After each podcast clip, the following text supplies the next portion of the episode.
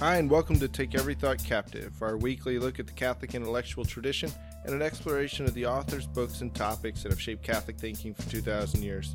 My name is Jason Gale, and I'm joined this week by Dr. Benjamin Smith, our lecturer in philosophy, to discuss the topic of technology and its effects on many different aspects of our lives.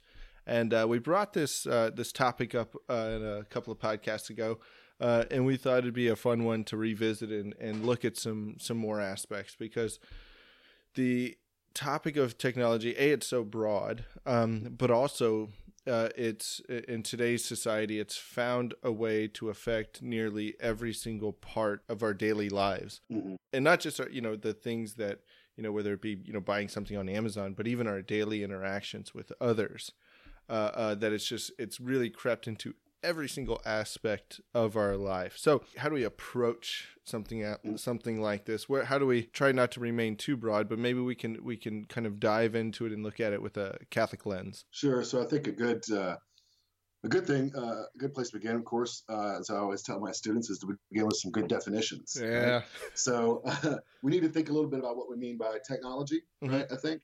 Um, so there's a, a kind of um, you know bias towards the present, which we think, oh, only now do we have technology, right? Um, but that's not correct, right? Uh, technology, you know, is the combination of the Greek terms techne and logia. Um, techne, right, uh, can mean something like a skill, right, mm-hmm. uh, a kind of craft. Um, it also can mean and came to mean pretty early tools right that is the you think of you know you could think of techne as, as being a carpenter and then you could think of well the tools that the carpenter uses, right, um, they're also kind of an extension of the techne, right? Right. When you're thinking about technology, really a good way of thinking about it is to think about it primarily at, in, in terms of tools, right? Mm-hmm. And once you you sort of expand it, when you think about tools, tools are wonderful, right? They allow us to do things we couldn't do otherwise, or to save time, mm-hmm. right, and labor on things that we couldn't do otherwise, right? So, I mean, if you've ever tried to dig a hole with a stick, right?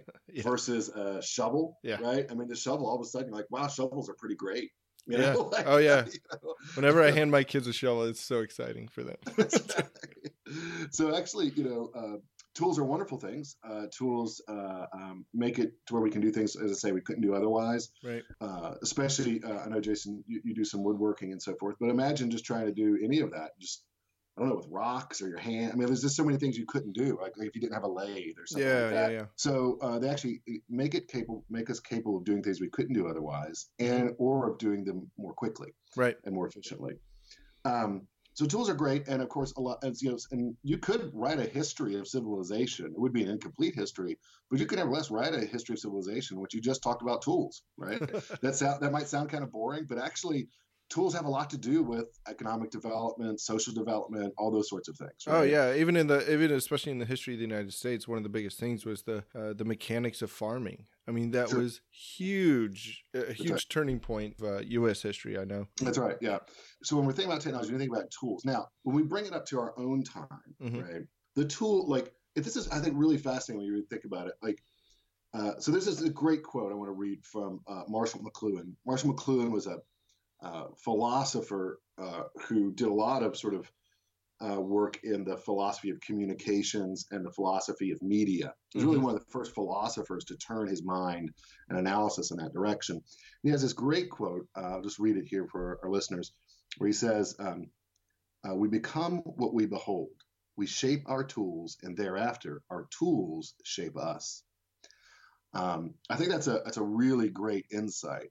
And yeah, the way that's interesting. Which, you know, you know, like like when the plow was really well developed, you know, that that created the possibility of more robust agricultural communities, a way mm-hmm. of life, right? So that we make the tools, but another says the tools make us. They create possibilities, forms of social organization, forms of economic development that otherwise wouldn't be possible. Right. Right. So I think that there are other ways of thinking about culture and society for sure than just thinking about the tools. But the tools are actually an interesting way of doing that.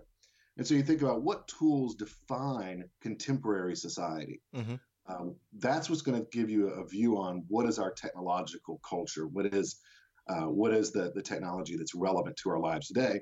And I think pretty obviously what we're talking about is we're post the industrial revolution, right? Mm-hmm. That that industrial capitalism, industrial society, right, was late 19th century, early 20th century. But now we're in the time of information technology. We're in the time of digital technology, uh, the time of uh, internet technology. So really, right, that that the computer, the internet, and the uh, the kinds of activities that those two things being brought together make possible really defines a lot of our civilization, a lot of our culture. Yeah, and it, it, and even when you look at uh, you know some of the economic new the the new economic fields uh, today, one of the biggest ones is is data. Um, sure. You know, I mean, that's how. Yeah, I mean, well, I mean, or even you know, selling data. I mean, Facebook, uh, you know, Twitter, yes. like. Sure. The, this is how these people make money is they sell data. So I mean, it's it's not just you know, it's not just uh, uh, that our lives are more intertwined to it, but it's but it's bringing up these these kind of new industries that that we didn't even you know think of that much, or or we didn't think of them as such a large uh, scale. You know, so I mean, even just the the way that our society has kind of relied heavily, or it's becoming sure. to the point where it's relying so heavily on on data uh, uh, that we that we our priorities sometimes get a little bit out of hand, and, and we're only you know data driven or something like that. Yes. Uh, uh yes. even in education, which that could be a whole another podcast. you know, with regards to you know kind of how we're viewing technology. I mean, yeah, the internet and being uh, attached to it. You know, one of the books I mentioned last time the book iGen was was essentially looking at a um, a generation of of people uh, that essentially grew up with an iPhone and connected with that iPhone connected to social media, and right. kind of what what they're what the, what this is you know done to our uh, population. Uh, there's Ooh. another book I'll mention out there. It's called The Happiness uh, Effect by Donna Freitas. Uh, uh, and just for our, our, our listeners, Christian Smith wrote the foreword. Um, so oh. it's a oh. pretty good. It, it's a it's it's a really interesting book uh, again on how technology has uh, affected uh, many different areas, particularly with uh, young people and young adults. Sure, um, sure. So maybe we could look at some of the some of the. I mean, they'll have both positives and, and negative effects, but maybe we could look at some of the things that technology has um, brought to the way that we do things uh, the way that we um, have looked at uh, or the way we interact with other people you know so sure. you know i mean one of one of the things we've talked about is just you know the the immediacy of mm-hmm. information um, you know the, the, the first thing that always comes to mind is you know like phone numbers you know yeah. when i was a kid i had all these phone numbers memorized but yep not sure. anymore yeah. right. That's right. Yeah. So these things can kind of uh, they become to some degree a crutch for us. Um, I guess the the upside is to think, well, maybe that saves us time and energy uh, that we can devote to other things. Mm-hmm. I think if we do so, right? uh, though, I mean, one of the ways of thinking about this is, you know, you know, when you're thinking about, uh, it's good to just, it's good to recognize how deep this goes in our lived experience, right? Mm-hmm. The reach of technology. I think you literally could not, digital technology in particular, right? Um, digital internet technology. I'm just going to use digital technology as a shorthand. Right. Um, but the um, you could not if you, you could not describe adequately the average American life hmm. without reference to uh, smartphones, uh, Facebook, uh, the internet, uh, email, etc. Do you see what I'm saying? Like it, it, you actually would you couldn't explain what the average American life is like without right. bringing those things in, right? And as you point out, one of the things that's very significant about you know sort of the digital world is its ability to provide us with immediate information and maybe just as importantly immediate uh, satisfaction immediate stimulation mm-hmm. right so you can um, with re- so it sound weird but with relatively little effort yeah you can call up endless streams of funny YouTube videos, right? and then go down a rabbit hole of looking at sarcastic memes about the particular political figure you hate. Yeah. And then go over and look at Facebook for hours, right? And, you know, or an hour or whatever. You know, you see what I'm saying, right? Oh, yeah. This takes very little energy to do. Um, it does take vast swaths of time, but it takes little uh, energy to do it um, and you can just be constantly stimulated, right? Mm-hmm. Just you know, it's almost as if the whole thing, right? Especially once you have the the smartphone, right, which is just right there in your hand, right? It's not even like you're sitting at a desk. Oh yeah. Um, where you can just be constantly stimulated, right? Um, uh, so that the whole thing, in in one way, looks as if it were a mechanism for immediate, constant satisfaction, immediate, constant uh, stimulation. And I think that's what what eventually you know leads to addiction. You know, I remember sure. reading. I remember this was a few years ago. Uh, um, I remember reading a study about SpongeBob SquarePants and its you know effect on children and stuff. I hate that guy, um, but my kids, my uh, guy. I mean, yeah. But uh, uh, the, what the study said was that it wasn't so much and it was talking about how spongebob makes your kids stupider or something like that. That was like the title of it. Um, but essentially but essentially what it, what it was saying was that um, the uh, uh, everything happening like in a spongebob episode there's no um, uh, slow periods there's no dull colors there's you know all of these things and so it's not that it drains your child from being able to concentrate, but what it does is it sets a new normal rate for right. stimulation. It raises it to it raises it so high that the new normal rate of stimulation for a child is so high that anything below that is going to be just painfully boring. Uh, yes, so so yeah, you yeah you hand a child a book and they don't know what to do with it. I mean, they'll they'll read a page and fall asleep. Uh, um, you know, so I mean, it's it's that it's raised this this this bar of of kind of normal stimulation uh, mm. to such a point. And I think that's what you know um, the smartphones have done. You know, I remember even in like uh, Rod Dreher's book, he talks about when he was on a retreat and he had a he put his cell phone away because he just didn't get reception, and he said he found himself at different you know parts where there was no conversation, and the first thing he did was you know kind of and, and, by reaction you know kind of just reached for his pocket and was like oh yeah right, right. you know like i mean we, we've all been there like you know you're standing in line for something and your hand starts to reach for your phone or something like you know i mean it's just it's this this this pull you know and like you said in that quote you know the technology begins to to define us yeah it defines us and, and it defines us like you say in our in our relationship to boredom in our relationship yeah. to time uh, and you know the, the the fact is, it's just not good for us to be constantly stimulated. Actually, oh yeah, it's actually like low level, constant stimulation. Um, you know, it's just not it's it's not nourishing to the soul. Mm-hmm. Uh, it's the it doesn't cultivate the mind. Um, often this is you know uh, entertainment through just trivia. Um, and it, it, teaches us to expect immediate satisfaction. Yeah, it teaches us, uh, and also to think about it in these sort of little quantitative um, inputs, right? That we can constantly uh, um, uh, expect, and that's just not real life. Right? That's not real life. You know. Oh and, yeah. Uh, you know, real life um, doesn't involve constant stimulation and constant, and more importantly, constant satisfaction. Right. right. One thing I've done you know I've tried to adopt as a habit. I don't always follow it, but I've been pretty consistent on this. Is when I am with a friend, mm-hmm. I do not use it without apologizing. uh, so like if I'm if I'm um, if I'm with somebody at lunch and there is something really pressing, right? Then I will maybe send a text, but I apolo- I make a point of apologizing and saying I'm sorry. This is not what I do. I just really do have to send this text, and then I put the phone away. Right. Mm-hmm. Um, a good thing to do is just you know to not have it on your desk, right? Not oh, have yeah. it on your table when you're eating. Uh, have it put away. I put uh, one thing I did with my students in in classes. I literally say you're breaking the rule in my class if I can see your cell phone right? uh, because if I don't do that, I've noticed like you know like I'll I'll put down as a rule at the beginning of class you can't look at your cell phone, right? About three weeks in, you know, like they'll hold out for a couple of weeks, you know, but then, you know, they just, they just, they just start, you know, and, and so it literally has to be physically removed from their reach. but anyways, I mean, that just goes to the power of the habit, right? Of, uh, of looking at that thing, um, one of the effects here of this constant stimulation, besides it's bad for us because it creates in us this kind of Epicurean expectation, yeah, right, constant satisfaction.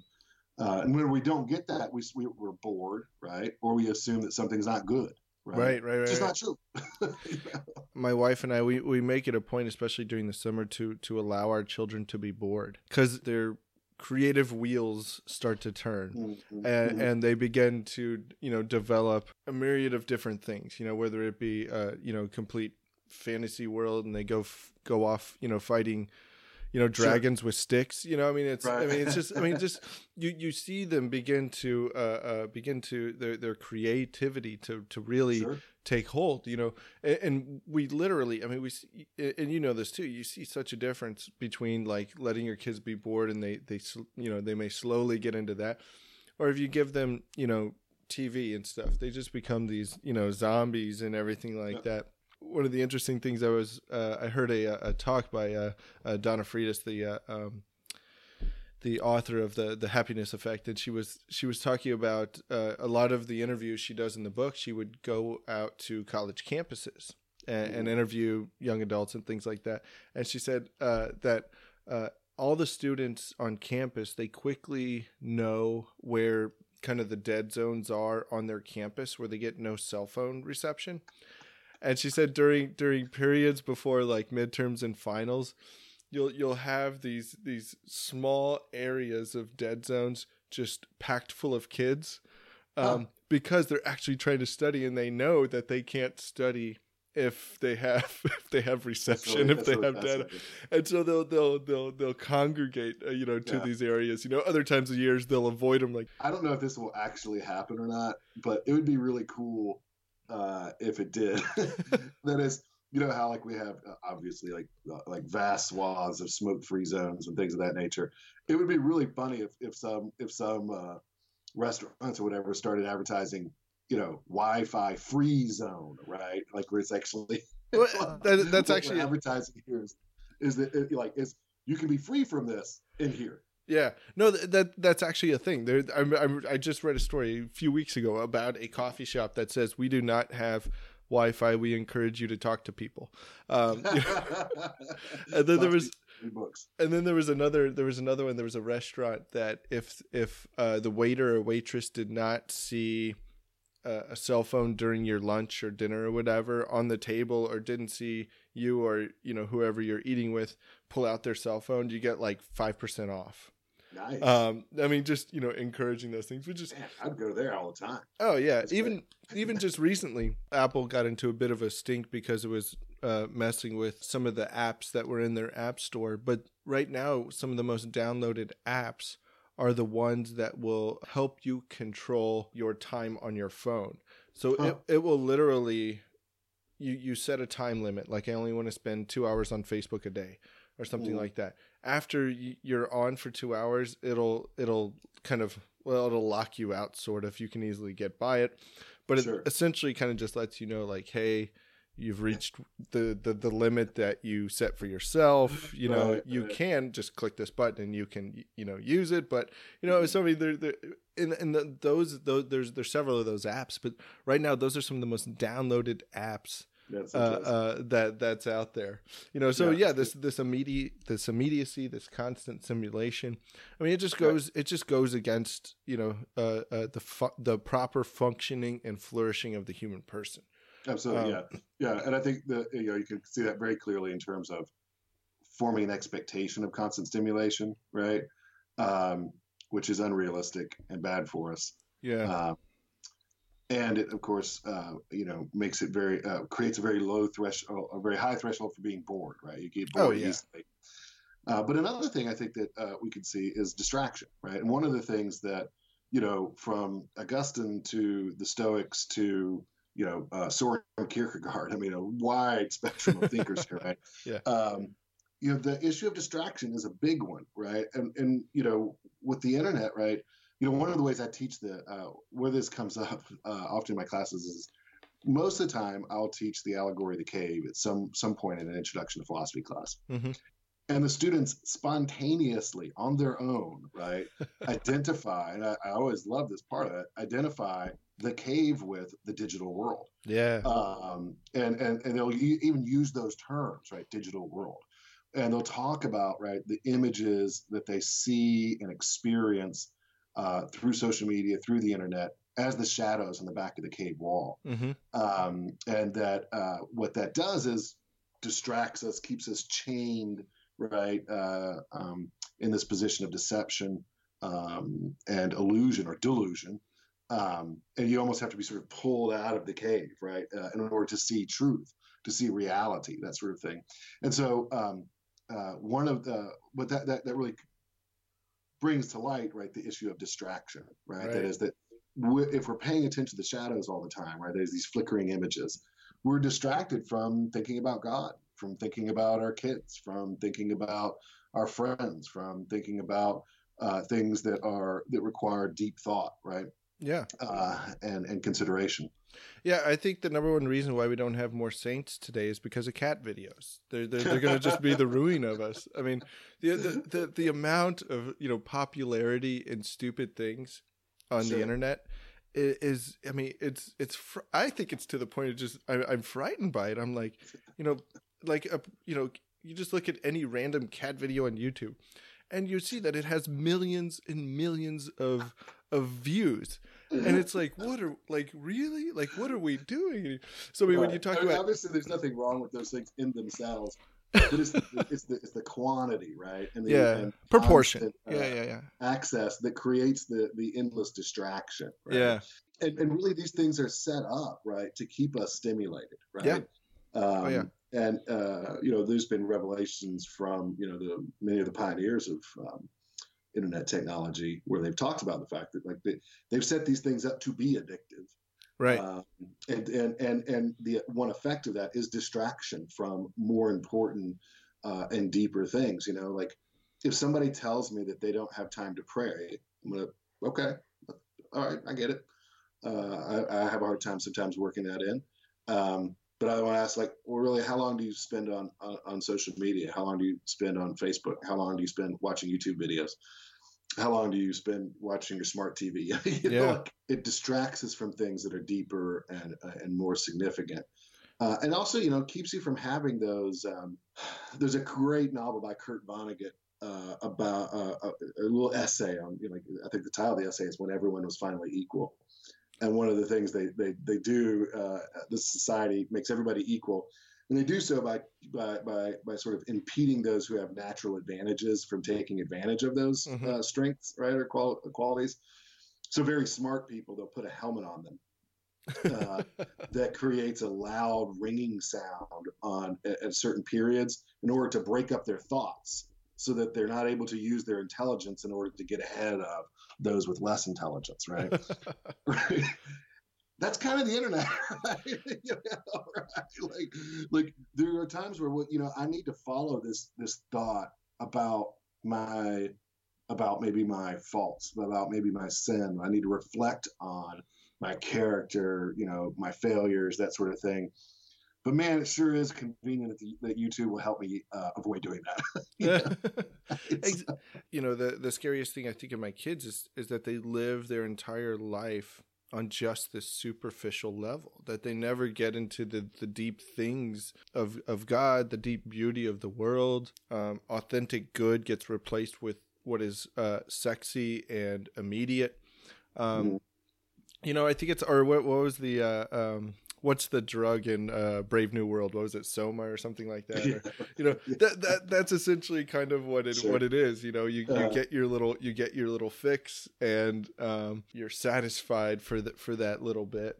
Um, mm. You know, and and so I mean, you know, while there are these you know good things to you know technology and things like that, there's a lot that we need to to look at. Now, maybe we could look a little bit at how we communicate. Um, I think that's sure. that's interesting. Just communication as a whole and technological communication uh, to the detriment of personal person to person communication you know? I mean i think this has a big effect on our civic life um, mm-hmm. pretty obviously right? So yeah. uh, you know if you think about you know we've looked at the ideas of excessive stimulation looked at distraction. Uh, another one i think is just um, conflict and wrath. Um, you know that for somehow it's really uh, I, am sure there's psychologists who can address this, but somehow the, the internet um, empowers people to be their worst selves, um, right? to be as nasty as possible, um, to to be uh, to express extreme anger, um, um, to vil- you know to constantly vilify yeah. uh, other people well, with very little expense. Mm-hmm. A way in which you know um, wouldn't happen if you were sitting down with the person. Yeah. Uh, and maybe this goes to something else we want to talk about, which is the disembodied character of the internet. But you know, uh, I think that, that you have talked about in the past um, a study that, that I heard about where they took people with uh, very diametrically opposed uh, philosophical uh, ideas, diametrically opposed political ideas, but had them eat dinner together on a regular basis. Yeah. Right. And that actually they were able to form a, a certain uh, appreciation for each other and appreciation for each other's ideas mm-hmm. that they hadn't had before. Uh, and while they didn't necessarily like stop having the beliefs they had, they they they gave up the vilification, the dehumanization right. of their opponents. Um, and I think that's that points to something really important. I, I, use the word real with my kids in an odd sort of way, but like when we do things like um, spend long and sometimes boring times mm-hmm. with extended family, mm-hmm. you know, I like to tell them that's something real, actually, yeah. right? That that was uh, it, down down here we call it visiting. Visit. you know, you go visiting and it doesn't have a G on the end. Yeah, that's right. Drop that. Yeah, but um, what that means, lots of times you sit in the living room, uh, drinking iced tea after dinner, or sitting on the porch, and just talking. Yep. About nothing, nothing. really super stimulating. You're just talking to your aunts and your uncle and your your mom, dad, and all that, and it's a little boring sometimes, and that's okay. Yeah right? Absolutely. That's actually something real because those people have a real relation to you, as in, you know, a kith and kin kind of uh, mm-hmm. uh, relationship, right? Uh, and similarly, you know, I think, um, you know, when you're sitting down to dinner with somebody, that's real, right? They're really there in front of you. You're doing something real together, sharing a meal together. Um, in a way that the internet allows you to step away from and to really not recognize the reality of the other person. Oh yeah, even even kind of the uh, the commercialization of the self it, it, has kind of taken off where there's people out there that when they think of who they are, that they think of themselves as a brand. Uh, Donna Freitas talks about this in her book, mm-hmm. um, and, and, we see this all, all, all over with social media. What they're called influencers. They'll just because they have so many followers, they'll they'll they'll post themselves like drinking, you know, like you know, you know Ben Smith you know badger coffee or something like that and and all of a sudden boom you know so i mean people are paying these people to like use their products in their thing. So I mean, their identity is their it, it becomes this brand, and it's mm-hmm. and it just you know and and even you know students, you know, in, in many of the interviews that I've looked at. I mean, the students talk about this this kind of duplicity of their their their online self and their real self, and like mm-hmm. all of these things, and it and none of that can you know uh, lead uh, to anything good. Uh, um, yeah, having yeah. this this complete duplicity uh, of yourself. I mean, it's a, well, it goes it's, It's, it's, it's, at least not a real friendship. It's not a real connection. It's not a real community. I mean, we talk about online communities, and I think that there's a little bit there. Okay. Yeah. I, so I don't want to say that that doesn't exist at all. You know, certainly Catholic Studies Academy. You know, we've uh, formed connections with others hopefully it's based on something real, namely the reality of God, reality of, of the faith, yeah, uh, those sorts of things. Um, but you know what? It's so much better when it's based on you know embodied experiences, real friendships, you know that sort of thing. Um, and uh, you know we need to, I think, sort of um, to guard that. And I think in our civic life, because of the disembodied character of the internet, you know, mm-hmm. it's it's it's very easy for us to, as I say, to just sort of vilify also to get yourself kind of stuck in an echo chamber where yeah. you only hear reinforcing views, uh, that sort of thing. Um, in which case, you know, uh, it just makes you. If all of your friends and every educated person you know says, you know, uh, the president's an idiot and evil and, you know, drags his knuckles and kicks dogs and homeless people, then like you're going to say, well, wait a second, I guess he's really that terrible. Wow. Yeah. You know, like, uh, and maybe he is, I don't know. But the point being, like, uh, it's going to create in you right an over exaggerated caricature of your opponents oh yeah uh, uh, in many ways Uh, in addition to that, I think kind of going along with as you were suggesting before is when you're pre- presenting on the internet sort of this false image, mm-hmm, right? Mm-hmm. Uh, this constructed image, this brand, right? Yeah. You're right that it's it's not it's not it's not reality. So you're creating in yourself uh, this kind of, as you said, duplicity, kind of inauthenticity. Um, and at the same time, though, it really this kind of media image that we're all able to have. Think about that, right? We're all able to now have a media image, right? Not just celebrities, not just politicians. We all now ha- have a media uh, persona, an avatar, so to speak, uh, of ourselves. And, and this is so strange. We can have real sins of vanity and envy rooted in our um, social image, right? That is our, our media uh, image. Uh, and that's really sort of bizarre when you really start to think about it right? uh, that we would we would have you know acts of envy acts of vanity that are rooted in a disembodied disingenuous uh, representation in social media and i think it, it, it takes on a, a, new level because it's not just like you have this image in your local community like this mm-hmm. is a like the, the, the audience and, and even sure. you know uh, uh, many young people they talk about you know on social media and stuff they talk about you know well I have to I have to appeal to my different audiences, mm-hmm. uh, uh and in this I mean so I mean you're talking about this and so when you I think when you have a, a, a young gen- generation or, or a society that begins to focus more on their uh, on how they appear to the rest of the world as opposed mm-hmm. of who they actually are, you know, uh, appearances versus actually being. Um, mm It just sure. it, it leads to that to that vanity, and that vanity when when you're surrounded by and constantly, you know, shown uh, how great other people are. Uh, uh, right, And the, the, maddening thing is, is everybody knows it's false.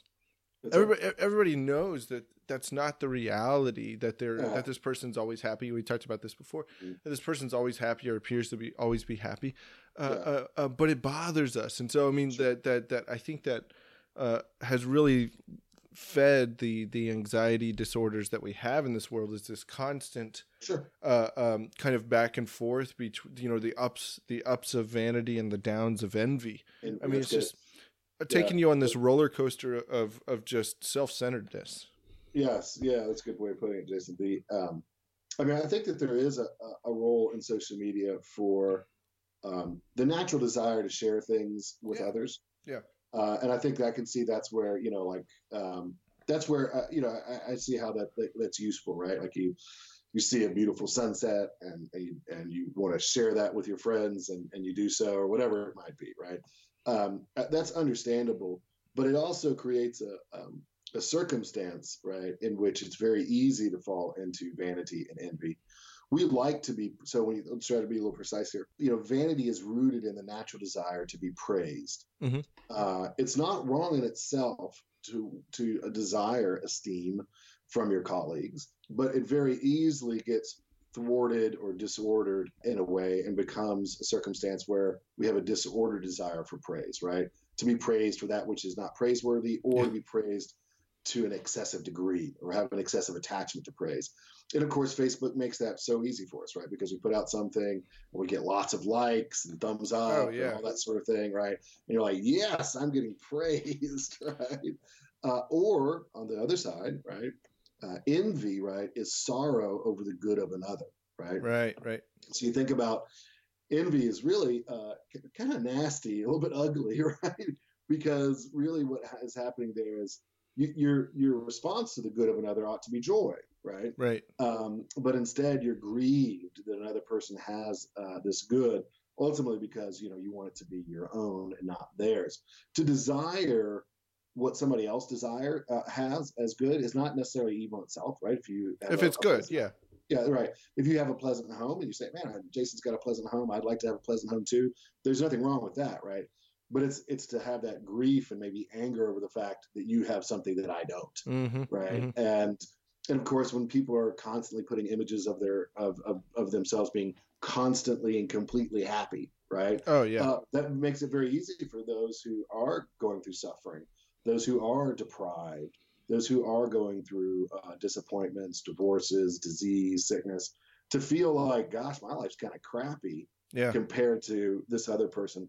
I think I mentioned this before, but I one time had a very uh, attractive uh, young lady as a student who talked about the fact that she felt like uh, she like that she would get up in the morning and get herself ready, and she would feel like that, that she was attractive, and then she would go online and see all of these other people, and in comparison to them, she would come away with the feeling that oh, I'm ugly, I'm you know unattractive or whatever, which is demonstrably not the case. Uh, you know, but it was this circumstance that caused in her this mm-hmm. feeling of uh, self-loathing.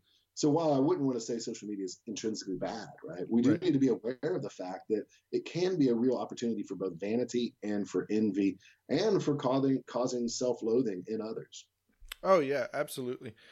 And I think it's just this, you know, uh, um, I think I think the real remedy for a lot of this stuff is to to instill within our our children um, you know that that you know we we compare ourselves uh, or or the standard of our life is uh, God and what He has revealed to us. You know, right. uh, um, that's where that's where it lies.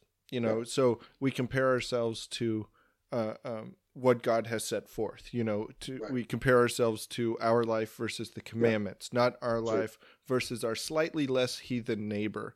You know, like, like I think I think yeah. I mean, what we're looking for is godly standards, biblical standards, standards of Christian tradition and thought. Right. Um, that's needs to be where our identity is, and that's where our standards need to be. It, it really does something for the human person because, I mean, that you know the Ten Commandments, for example, that's a solid standard for us to to look sure. at and to measure and to work towards. Whereas when we're constantly, you know, um, looking at this thing that's always in flux, uh, we can never we can never really get there because as soon as we get to one spot, something changes and then something changes. You know, so so it also creates, I mean, this this constant level of of anxiety of of just uh, uh, like you said, envy, uh, and just sure. kind of this anxiousness to to to reach a certain level that's that's never really attainable. Now I know we can't really reach heaven here on earth. I understand that, but at the same time, there are certain standards that are solid that we can that our mind can grasp, that our sure. our, our our moral uh, kind of uh, vision uh, mm-hmm. can set it, set a real focus on. Uh, yeah. Whereas social media, it's it's just it's hard to focus. Like you said, there's all these different distractions and things. It's hard to sure. even focus on anything. Whereas you know, I think when we step away from that, uh, it can really be uh, clarifying. And I think something we can kind of breathe breathe a sigh of relief with, like here, you know, here I can rest my head. You know, here I sure. can get away from from from all of it. Yeah, sure. Yeah, and you know, the sense of uh, of getting away, I think, is is helpful here, Jason. Uh, one of the things that I think you know if we looked at say distraction, uh, overstimulation, envy, vanity, um, uh, sort of vilification. Um, one other area though that I think if I was to sort of wrap all of this up into sort of like a larger picture, mm-hmm. is that digital technology, as great as it is for many things, and it really is, obviously Catholic Studies Academy exists because of it, right? Yeah. Um, the uh, as great as it is, though, it really it's an amazing device for communicating information.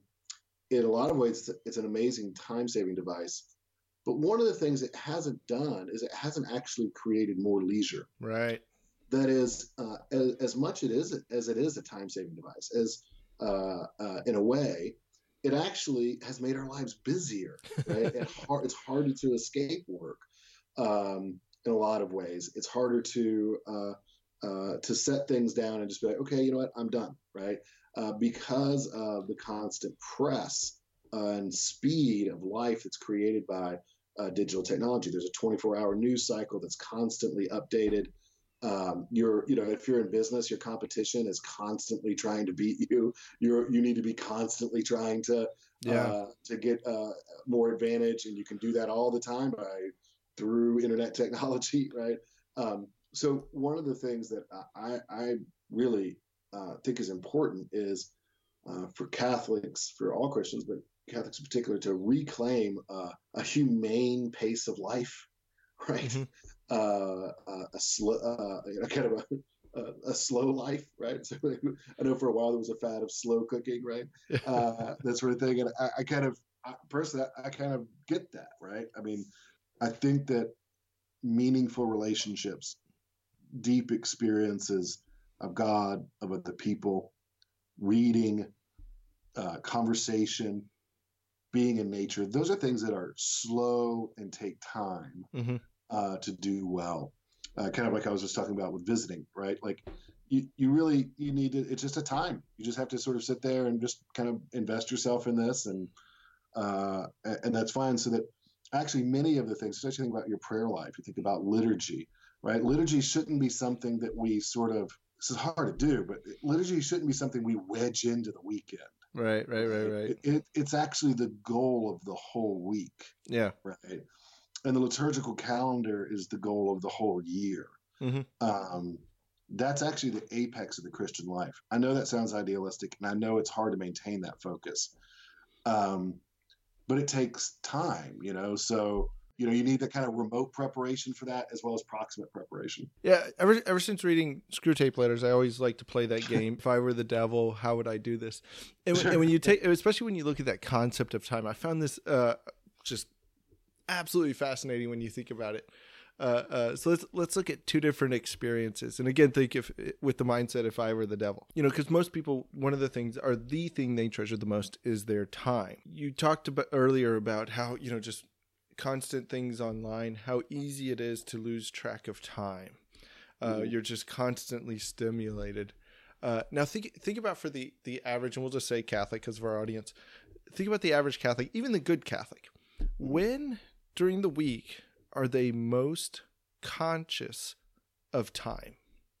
What hour during the week I gave you a hint. Exactly. Exactly. Like over. They yeah, are like fifty-five minutes here. Yeah. I mean, I, I knew this. I knew this one guy who just said like, "I give Father one hour and then I'm out of there." Like that. You know, like I was like, "Wow, that's pretty harsh."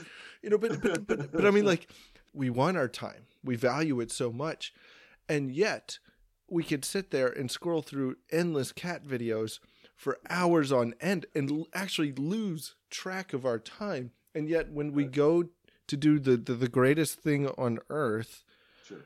we become just hyper obsessive of uh, of, of, time. You know, and, and yeah, I think that's amazing sure. thing, amazing tool that the devil uses. Yeah. Uh, I think one of the one of the issues there, right, is that it's it, it with TV and technology in general, right, uh, mm-hmm. or digital technology, media technology. It, it's to enter into the liturgy isn't easy. It takes a certain amount of concentration. Mm-hmm. Uh, it takes a little bit of willingness to be bored at first, right? Uh, I wouldn't for a minute claim that every time I go, to, you know, that I'm involved in the liturgy, that I, you know, am having sort of like deep mystical experiences oh, at yeah. all. Yeah. But at the same time, I will say that when I put forth the effort, there's a there are some moments in the, during the liturgy where I know that if I put forth the effort here to concentrate, right, mm-hmm. um, that actually I will enter in. I, you know, at the parish where I go, one of the places that this is a, very simple thing, but uh, one of the, the times where in in whatever you know uh, when, when, we go there is when we sing the Our Father together. We sing it a cappella, and uh, it's real simple. It's not it's, it's not super fancy at all. Mm-hmm. Uh, just um, the way that we do it, but it's a it's a it's a moment where like oh yeah, like you kind of feel the resonance of all together, you know, professing our faith in the fatherhood of God, in Jesus Christ, you know, all those sorts of things, right? Uh, I really uh, think that's a, an important point. Uh, but it takes again time, right? Mm-hmm. It takes concentration. It takes. It's not always immediately stimulating. Right, right. right? Um, you know, one of the things I, I heard from an Orthodox priest one time was that the icons are very important, but that they're really just remote preparation of the imagination, mm-hmm. right? Or proximate mm-hmm. preparation of the imagination. That is, you take in the icons to kind of wash out the imagination, uh, to kind of sanctify it, and then close your eyes. Right. Now, I'm not saying you know closing your eyes during liturgy is necessary or something, but I think you, you kind of get the point that you know, at a certain point, you do have to really have a kind of internal concentration. Oh yeah. Uh, in order to really benefit uh, from the liturgy and to do what you're there to do, which is to worship God. Right. Yeah. I mean, well, the closing off of some senses allows your inner sense to to to take over a little bit a, a little bit more. Um, sure. You know, and I always I always make this point with catechists, especially if they're teaching adolescents and stuff, mm-hmm. is that you know when you look at, um, you know, uh, the mass and the sacraments and the liturgy as a whole, uh, uh, many times the reason why it's boring uh, mm. uh, is because of the mercy of God. He he's he he doesn't restrict uh, salvation. He doesn't restrict His grace in the sacraments to say one time a year. I mean, if he did, if we if we had mass just one time a year, think about think about us, you know, entering into it. You know, it would be it would be wholly different. Um, sure. But he's not. You know, he you know, mm. mass is offered every single hour of every single day around the world. Uh, I mean, you can go to mass every single day of your life, um, but there, but there's, but there's something to, uh, uh, something merciful, not only about mass being offered that many times or, or baptism being offered constantly, and th- us being, but but also the there's there's I think some uh, relief in the structure of it as well. We don't have to guess the that the sacraments are not somehow dependent upon our creativity. Sure, um, right. That it's something that we can experience once, we can come back to, and maybe go a little deeper into. We can mm. uh, uh, uh, we can read a book or or, or study study a particular part about it, and then we can go back and enter into it again. Uh, uh, so I mean, there's there's something there that again this this this gradual and in stages. I mean, we look at all of sacred scripture. I mean, just you know, God just didn't say Adam and Eve, you screwed it up. Here's Jesus. You know, but he but he gradually formed his very people. Gradually. Yeah, very very gradually. I mean, they were in the desert for for an entire generation. I mean, forty sure. years. I just think they they just they were they were supposed to go to Texas and they just never they just never made it. They just kind of wandered in a circle because um, that's about how long it would take to get from you know uh, Egypt to Texas. But uh, uh, that's just my own personal opinion. Um, but but I think you know there's this there's this gradualness, like you said, uh, that we lose that we lose sight of. It's this this this slow process. Sure. One of the things I think about uh, um, our sort of uh, antipathy to slow process, mm-hmm. to gradual growth, right, um, has something to do with the kind of disembodied experience that we receive in digital media. Yeah. Um, and, and, we've already talked to this with respect to civic life, but I say more even just sort of metaphysically. Uh, it's really possible for me to, like, in my imagination, my consciousness, my psych, uh, my sort of psychological interaction or energy, to my psychological dimension, to be in, absorbed into the kind of the, digi- the digital war world in such a way that I lose sense of myself as a bodily being. Mm, yeah. Um, and and you know I can I can go and look at things in Russia. I can uh, look uh, you know uh, I can read this article or watch this YouTube or you know etc. Right without any sense of my bodily location almost. Does right. that make sense? Right. Oh yeah if you've read the book ready player one if any of our audience has that's exactly it's the, the whole world is falling down around them but they're constantly online. So the the, the world is great and wonderful there. Um, right, yeah. but, but so, everything else around them is crashing down. So yeah. Yeah yeah. And i think that that uh, that makes things really hard for us because right um, uh, Arthur Danto uh, important art theorist of the early or the mid 20th century. He wrote this really before the internet digital world began. He talks about right that, that the 20th century is the age of the hyper real. Mm. And what he means is that the, in the hyper real, the representation becomes more real than the real. Yeah. And uh, I think that's exactly what we have here, where you know, like your your media image, um, your sense of being able to do whatever you want, be satisfied however you want to be satisfied uh, whenever you want it constantly right? It has to do with your interaction with the hyperreal because in the hyperreal that is just in the digital world it's like that right? Yeah. i can constantly be stimulated i can go wherever i want to go think wherever i want to think. And there is a certain part of that that's, that's maybe useful but in this sort of unregulated uh, sense right? It almost um, it becomes sort of a um, a falsified reality. And and i think a good way and, and one of the things that's a result of that is i think it it tends to create in us a distaste for manual labor, mm. uh, a distaste for the limitations of the real, right? When you step away from the internet, or let's say you step away from a video game, mm-hmm. right? Where you're kind of like almost a superhuman combat soldier, right? and you're like, you know, doing flips off of buildings and doing all this kind of thing, right? And then you have to go work, you know, and go pull weeds. You realize, really, I'm not actually a super combat soldier. Yeah, I'm a snowflake. My yeah. reality, who I really am, right? uh, is a middle-aged guy with its uh, you know kind of moderately fit, right? Um, and man, pulling weeds in the sun kind of is tough, you know? but that's actually good for me. It's good for any of us to meet our real physical limitations, um, to experience ourselves. And I think you know one, uh, you know, as we're you know uh, close to the celebration of, of Saint Joseph, uh, the feast of Saint Joseph, mm-hmm. May first. Yeah, it's good. It's good to, to have that in mind. Uh, you know, um, St. Joseph has been held out to us for a number of reasons, but one of them was the dignity of a laborer, the dignity of work mm-hmm. uh, that St. Joseph represents. He had a very simple life. He did not have a fulfilling, stimulating career, right? uh, right? He had a, he, he, did simple work. Now, maybe that was fulfilling in a, in a certain way, but uh, it, it was just the kind of simple work that, that someone would do from that period. And it was manual, right? It was it was hard work um, our Lord Himself, right, trained in that in that craft. Uh, he didn't train as a scribe. Yeah, interesting, right? He uh, God didn't have you know the Father didn't have His Son born into a family that was wealthy, where he would be uh, trained as a scribe or as a as a um, you know maybe a, a, their version of an attorney, uh, uh, that sort of thing, right? He was uh, born into a, a very simple family that did manual labor, right? Yeah. Um, and so I think you know, not that we, you need to be romantic about manual labor in itself, mm-hmm. but just recognizing that there is a dignity to it. And very importantly, it connects us to the real, right? It reminds us of our embodied experience, uh, character um, in our embodied uh, lives and existence uh, and of our real limitations. Yeah. And I think, you know, another point with St. Joseph is, is also his silence, you know, the, uh, uh, there's no recorded words of St. Joseph. Um, but but we also see in his life, you know, he he did the the very difficult things.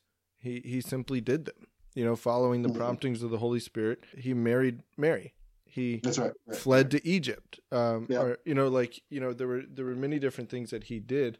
Um, that there's this kind of you know silent virtue, which you know I think as um, you know Cardinal Sarah describes it, you know, in a dictatorship of noise uh, mm-hmm. uh, that there's something to the silence of Saint Joseph that you know that that you know we can really call upon, and that we really our society really does need uh, mm-hmm. um, uh, his uh, intercession to sure. to again not shun technology, but to right. simply recognize it for what it's worth, that it is a tool, um, but also that it you know that it has these these pros and cons, and we need to have the maturity and the stability spiritually and physically, uh, to be able to set those set those limits, set those balances, uh, and not fall into all those things that we talked about. Well, Dr. Smith, I think we've given our audience uh, a lot to think about there, and so many uh, other things I'm sure that come to mind as well when it comes to.